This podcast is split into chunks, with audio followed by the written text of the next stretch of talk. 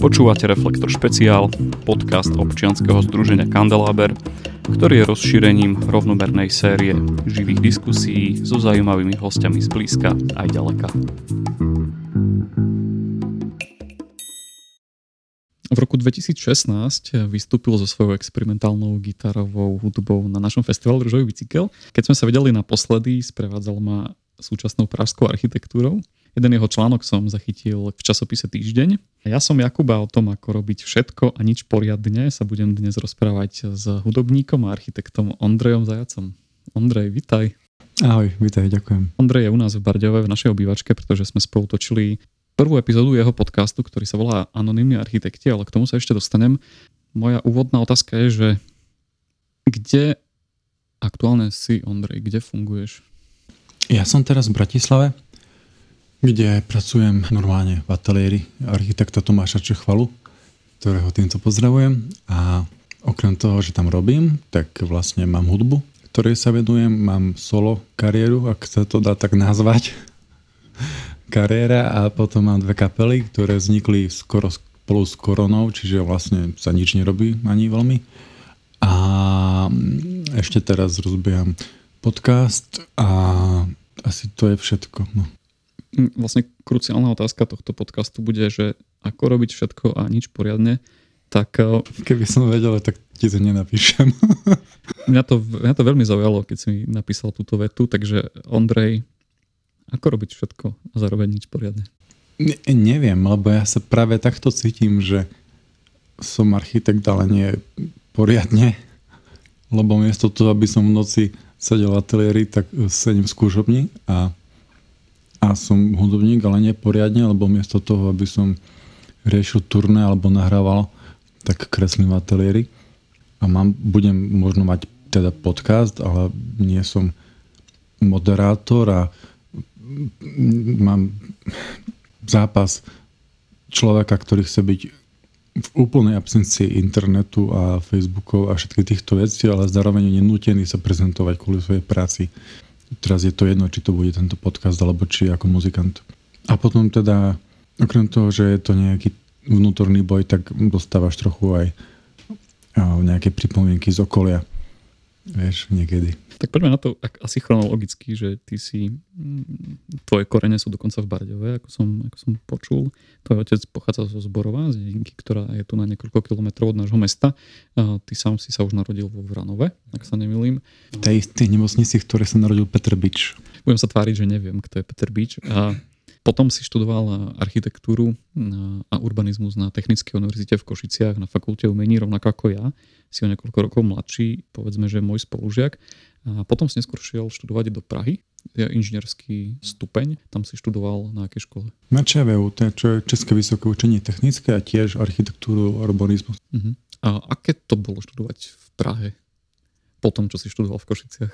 Mali sme strašne veľa debát s kamarátmi o tom, že aké to bolo tu a tam a vlastne musím povedať, že každá z tých škôl má niečo, čo tá druhá nemá. A podľa mňa jedna z mojich najväčších devíz ako architekta je to, že som mal obidva svety. Mal som tú malú školu, kde ste bol profesor, hodinu posúva stenu a venuje sa ti. Mal som tú školu, kde človek plače na zemi, že ide domov, lebo to sa akože ráne nám stalo, že tam niekto plakal na nejaké dievča na zemi ležiac, že odchádza, že už to nedáva. To sa vlastne nedá ani porovnať, lebo to sú tak rozlišné svety, že tam nemáš čo zrovnávať. Vlastne. Praha bola super, som rád, že som tam bol a som rád, že som preč. Prečo si rád, že si preč? Lebo Prahu milujem, mal som tam úplne krásny život, mal som tam extrémne dobré podmienky na aj architektúru, aj hudbu. A mal som tam strašne veľa známych, ale v živote som sa tam necítil ako doma stále som sa cítil, že tam nepatrím a že som tam iba na chvíľu. Čiže som rád, že som preč. Keď sa do Prahy vraciam, tak nikdy necítim nejaký sentiment, že o Praha, vieš, som tam a som rád, veľmi rád. Niektoré veci mi strašne chýbajú, ale aj z iných miest mi iné veci chýbajú. To ideálne to nemáš. Čiže teraz som na Slovensku, som v Bratislave, čo je som si povedal, že bolo by fajn byť v hlavnom meste vlastnej krajiny aspoň chvíľu, alebo slušilo by sa. A som tam momentálne rád. Veľmi mi tam vyhovuje veľa vecí. To znamená, že možno niekedy nebudeš v Bratislave? Bereš to tak, že je to nejaká dočasná vec? Neviem. Toto je prvýkrát v živote, kedy mám, kedy mám obdobie, kedy neriešim, že čo bude o 5 rokov. Celý môj život som bol taký, že som strašne riešil všetky možné plány a logistiky a čo kedy bude. A teraz iba som a neriešim a je to úplne super. Vnímam to možno trošku ináč ako predtým kvôli tomu, že mi akoby stačí, že som na Slovensku momentálne. Už trošku bez ohľadu na to, že kde. Jasne nevieš všade robiť tú prácu tak, ako chceš a nerobil by som veci, čo robím tam, keby som bol niekde neviem, v Snine alebo kde. Nič proti Snine a mám ju rád, ale chápeš, čo chcem povedať. Som tam momentálne rád. Takže si teraz v Bratislave, v štúdiu architektonickom, ktoré si spomínal. Aká je tvoja práca?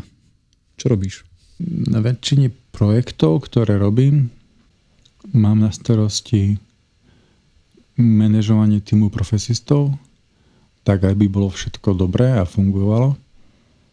A nechcem povedať, že vedenie zákazky, lebo proste hlavný architekt je stále Tomáš, ale mám dosť veľmi slobodnú ruku v tom, ako niektoré veci budú vyzerať a tak.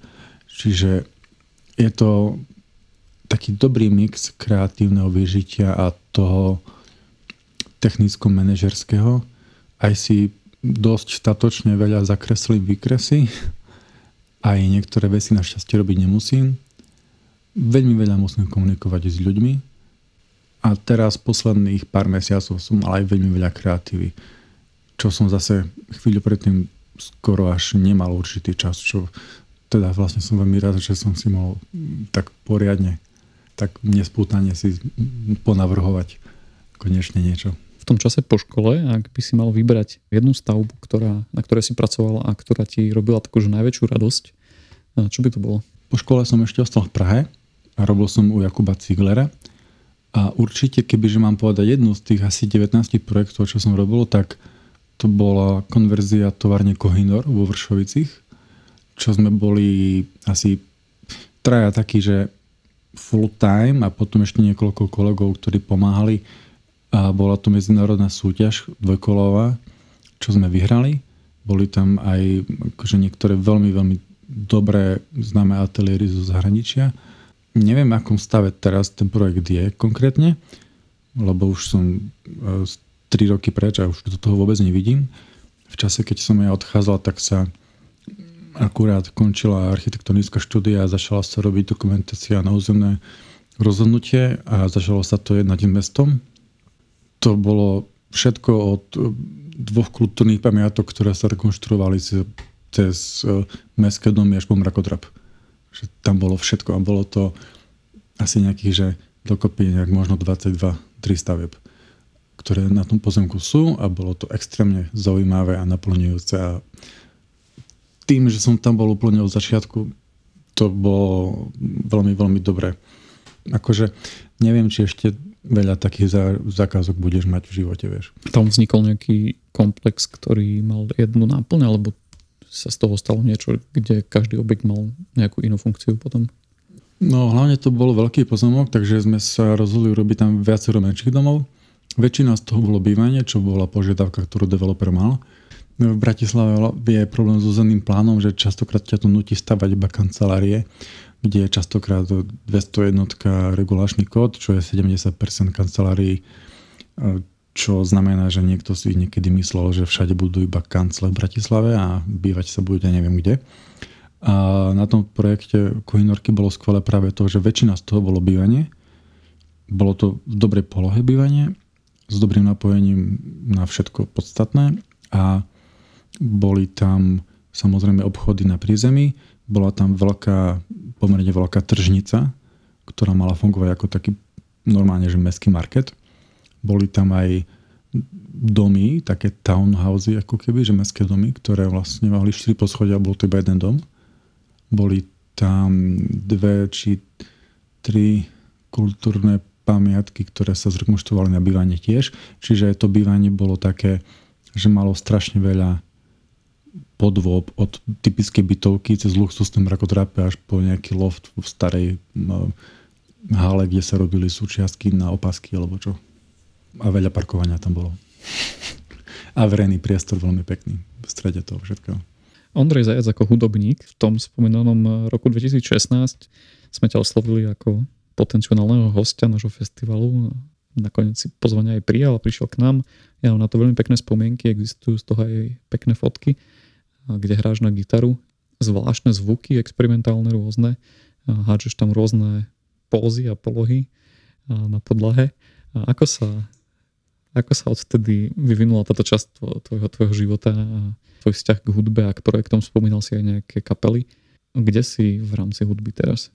Teraz už pri hraní sedím a nehážem pozy. A teraz s tou koronou to bolo také, že akože nič moc veľmi. Aj keď si robím štatistiky na každý Silvester nejaké interné, tak som vlastne prekvapený, že koľko sa toho stihlo aj v tomto, čo ja nazývam, že sa nič nerobilo že minulý rok som odohral asi nejakých 6-17 koncertov, čo som trochu neveril, že, že kedy, sa to, kedy sa to stalo. Ja som dnes s hudbou, s hudbou, no tak minulý rok som vydal v auguste album na slovenskom vydateľstve Velčmercen, ktorý vyšiel na veľmi peknom vinilovom médiu, kde mi Barbara Girmanová spravila fotku a je tam krásny aj dizajn a všetko. To je album, ktorý ma teší, pretože som ho nahral v roku 2019, čo asi dáva predstavu, koľko niekedy trvá, kým sa konečne niečo dokončí a sfinišuje. Je to trochu zvláštne, lebo ja som dnes možno, že hudobne niekde úplne inde, ako som bol, keď som to nahrával. Za ten čas, čo robím hudbu, čo je vlastne 2016 aprílom mi vyšiel debutový album, odvtedy som aktívny si myslím, že aj keď sa hudbou neživím, tak sa mi podarilo asi všetko, čo som mohol od života chcieť a teraz už či to je, že mať kapelu s ľuďmi, ktorí sú veľmi významní v tom, čo robia vo svojich kruhoch, ľudia, ku ktorým proste som niekedy iba takže vzliadal, že som bol rád, že sme sa vôbec zoznamili a zrazu s nimi máš kapelu. Až po to, že som si zahral všeli kde po svete a mohol som vidieť, ako to funguje v iných krajinách, ako sú tam ľudia, ako sa správajú, ako tie kluby fungujú, aká je tam scéna. Že som mal šancu byť v kontakte s muzikantami z celého sveta a že si s nimi píšeš, ako keby to boli nejaké kamoši zo školy a riešite normálne veci spolu. Dalo mi to strašne veľa pekných zážitkov, ale čo stále hovorím je, že nikdy si nepamätám akože OK, máš niekedy taký koncert, ktorý je taký, že si taký, že wow, že to som dal. Ale čo si pamätám primárne, sú ľudia, ktorí ti tam donesli pohár vody, alebo sa o teba postarali, alebo ti urobili super jedlo, alebo iba ste sa dobre porozprávali, taký, že také mikromomenty zo života s ľuďmi, ktorých si stretol, to sú pre mňa tie najväčšie akoby zážitky a bohatstva, čo z toho mám. Myslíš si, že by sme mohli na tomto mieste pustiť ukážku z nejakej tvojej hudobnej tvorby? Včera som počúval v slovenskom rozhlase záznam, ako boli tam chalani z vydavateľstva, púšťali nejaké ukážky a bola tam jedna moja a som si hovoril, že proti tým ostatným to znie, ako keby som to nahral kde v kuchyni. Alebo ja to som to nahral akože normálne v divadle, no dobrej v sále s dobrou technikou a som si hovoril, že dokiaľ ale tak akože hej, niečo môžeš pustiť. Tak eh, len len pre vás Ondrej Zajac.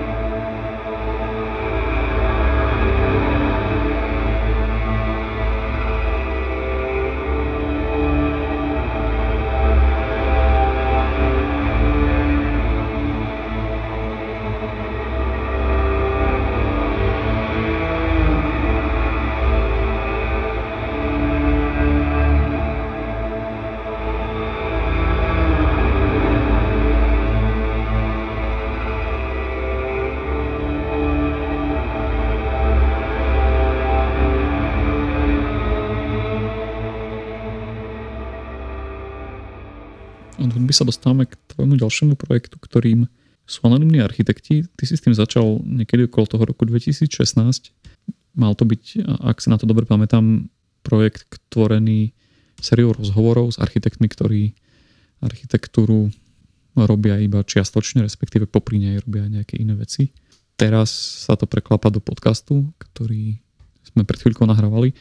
Čo ťa k tomu viedlo, respektíve čo viac k tomu chceš povedať?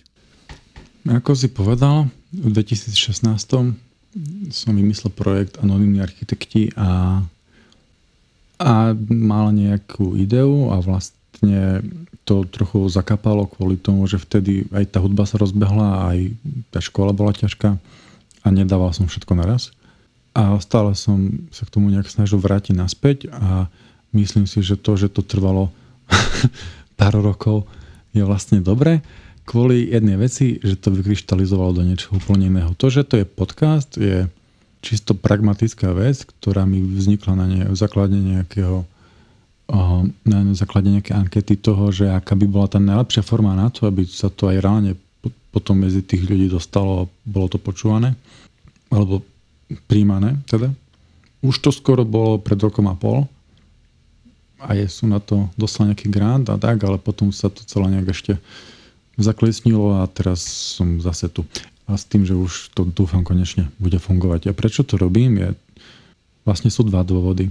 Jeden dôvod je, robím to z jedného dôvodu toho, že išiel som na primáčky na vysokú školu, mal som nejaké predstavy o tom, čo architekti robia a potom tá realita bola úplne iná na škole a ešte je úplne iná praxi.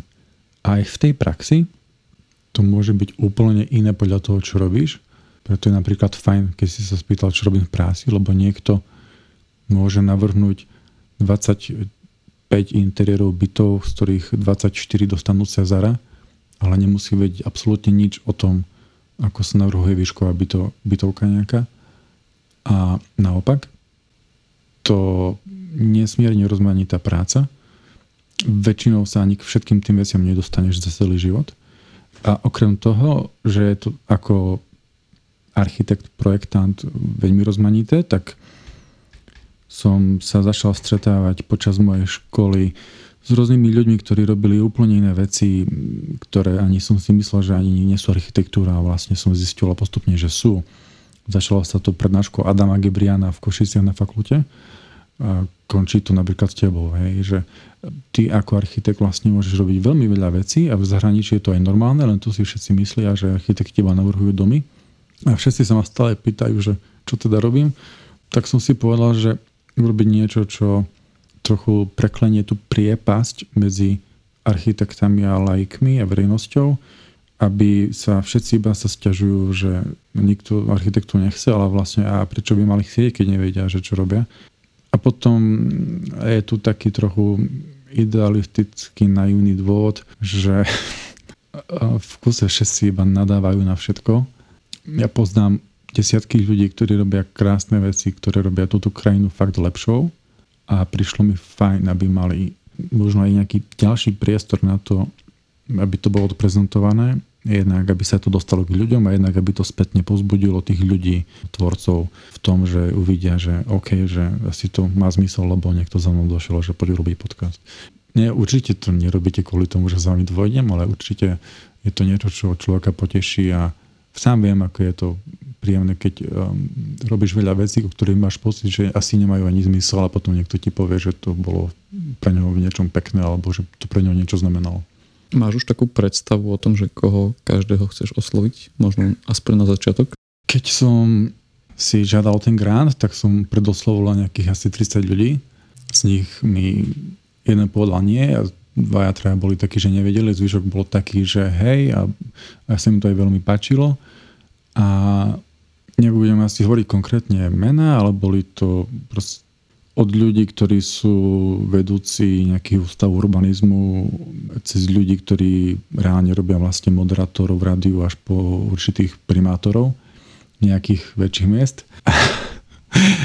A všetci boli, že hej, teraz ešte budem nahrávať e, s Myšom Hudákom z východného pobrežia a uvidíme, ako sa na to podarí logisticky spraviť a mala ešte by sa nahrať v ten istý deň aj Vicky Mravčaková, ktorá založila spolku spolu s dvoma e, Zuzkami. Tento zoznam už trochu je starší, lebo to bolo rok a pol dozadu, ale v princípe ja s nimi stále rátam. Uvidíme, či oni budú stále naklonení tomu. A teraz je na mne, aby som to nahrával tak, aby sa to dalo počúvať a boli tomu naklonení. Vicky je moja spolužiačka, tak ju môžeš pozdraviť, keď budete spolu. Budeme spolu, budeme spolu dneska telefonovať, takže pozdravím. Takže tento podcast, ktorý Ondrej e, teraz nejak e, započína, tak môžete nájsť na podcastových platformách pod názvom Anonymní architekti, ak sa nemýlim. A teším sa na ňo. A Ondrej, ďakujem ti, že si prišiel. Ja ďakujem za pozvanie. Toto bol podcast občianského združenia Kandeláber. Viac o nás nájdete na www.kandelaber.sk Takže ideme. Ešte tu divákom túto úžasnú cizrnovú tečinku trochu zachrumem. Bol som raz v Alberte v Prahe a bol taký čudný SBS, teda predávač, ktorý mal furt nôž s opaskom a veľmi zvláštny človek. A mal som baklažán. On mi hovorí, že páne, to je cuketa. A ja mu hovorím, že nie, to je baklažán. On kúkol na mňa, že, že co? A ja, že promiňte, hlilek. a on, že OK. Takže toľko k tomu, že je to cizrna, nevieme si spomenúť ani ani ty, že čo to je po slovensky.